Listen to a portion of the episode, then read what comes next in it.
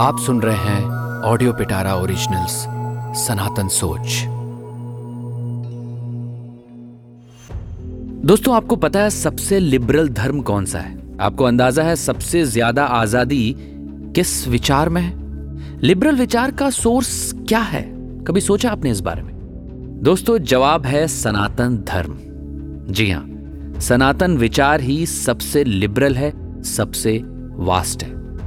इतना कि इसे दूसरे धर्मों से कंपेयर करना ही हमारी सबसे बड़ी बेवकूफ़ी होती है। क्योंकि सच तो यह है कि सनातन को हम धर्मों की कैटेगरी में रख ही नहीं सकते।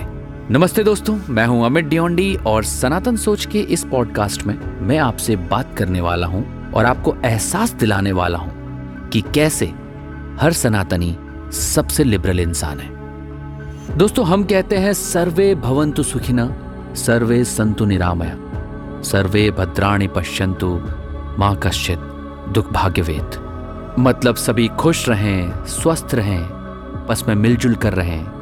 यहाँ सनातन धर्म के इंक्लूसिव नेचर की बात हुई। है यहाँ रिलीजन बायसनेस्ट को बहुत पीछे छोड़कर ह्यूमन लेवल पर सबके उद्धार की बात की गई है। कहा? हमारे सनातन संस्कृति में, हमारे ग्रंथों में। और साथ ही हम ये कहते हैं, वसुदेव कुटुंबकम। जिसमें हम यूनिवर्सल ब्रदरहुड का मैसेज देते हैं। हम दुनिया का ध्यान उस तरफ़ ले जाते हैं, जहाँ हम पूरी दुनिया को एक परिवार मानते हैं। दोस्तों, वेदों में भी ये कहा गया है, एकम सत्यम विप्रह बहुधा वदंती। मतलब सत्य एक है और विद्वान उसे अपनी अपनी तरह से एक्सप्रेस करते हैं। यानी अल्टीमेट पावर तो एक ही है, जिसे हर कोई अपनी तरह से पूछ सकता है। सभी एक पावर होने की बात तो मान लेते हैं। पर उस तक पहुँचने के लिए अपने तरीके थोपते हैं। पर सनातन सोच ऐसी नहीं है।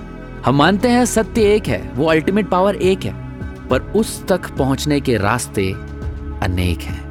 यह आप पर डिपेंड करता है कि आप किस रास्ते उस अल्टीमेट पावर तक पहुँचना चाहते हैं। और इन रास्तों को एक्सप्लोर करने की खुली छूट सनातन धर्म में ही है, और कहीं नहीं है दोस्तों। क्योंकि ये बेसिक ह्यूमन टेंडेंसी है। जिस तरह हर इंसान के भाव उसका फ़िज़िकल अपेयरेंस उसकी एनर्जीज अलग होती हैं। उसी तरह अल्टीमेट ट्रुथ तक पहुँचने का उसका रास्ता भी अलग हो सकता है। इसमें कोई अचंभे वाली या कोई परेशानी वाली बात है ही नहीं। इसमें कोई बुराई भी नहीं है दोस्तों। मेरा भगवान ही सबसे बड़ा भगवान है, ये हमने कभी नहीं कहा। अरे, हम तो इतने देवी देवताओं को पूछते हैं। दिक्कत तब आई, समझ रहे हैं आप? दिक्कत तब आई जब वेस्टर्न कल्चर आया। और उन्होंने ये कहा कि there is only one god और हम हो गए कंफ्यूज जबकि हम तो ये सीखते आए थे कि कण कण में भगवान है। और तो और हमें इतनी फ्रीडम है कि हम अपने भगवान खुद चुन सकते हैं, अपने इष्ट देवता के रूप में। आप नोट करेंगे कि एक ही परिवार में मम्मी पापा राम के भक्त हैं, बेटी दुर्गा की। बेटा शिव को मानता है तो नई आई बहू कृष्ण को ही अपना सब कुछ मान लेती है। वहीं घर का सबसे छोटा बेटा किसी से रिलेट नहीं करता। वो बस नेचर को ही अल्टीमेट ट्रुथ मानकर फॉलो करना चाहता है और उस घर में सब सुखी रहते हैं, सब खुश रहते हैं। किसी को आपस में किसी से कोई दिक्कत नहीं है, कोई परेशानी नहीं। यह है सनातन। ये सब सनातन में एक्सेप्टेबल है दोस्तों। आप किसे अपना इष्ट चुनते हैं, इससे कोई फ़र्क नहीं पड़ता। बस आपकी भावनाएँ प्योर होनी चाहिए। आपका रास्ता आपको पता होना चाहिए।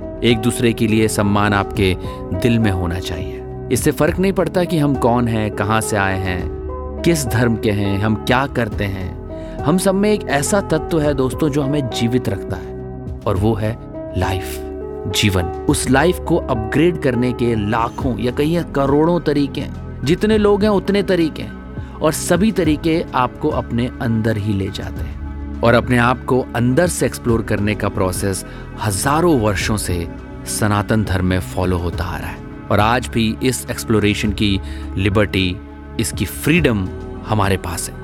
लेकिन फ्रीडम एक रिस्पॉन्सिबिलिटी है दोस्तों।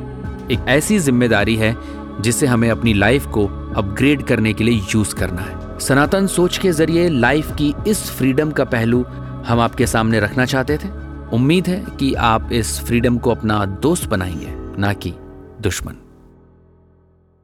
दोस्तों, सनातन संस्कृति से जुड़ी ऐसी बातों के लिए ऐसी सोच के लिए आप सुनते रहिए हमारा पॉडकास्ट, सनातन सोच। मैं हूँ अमित डियोंडे प्रणाम।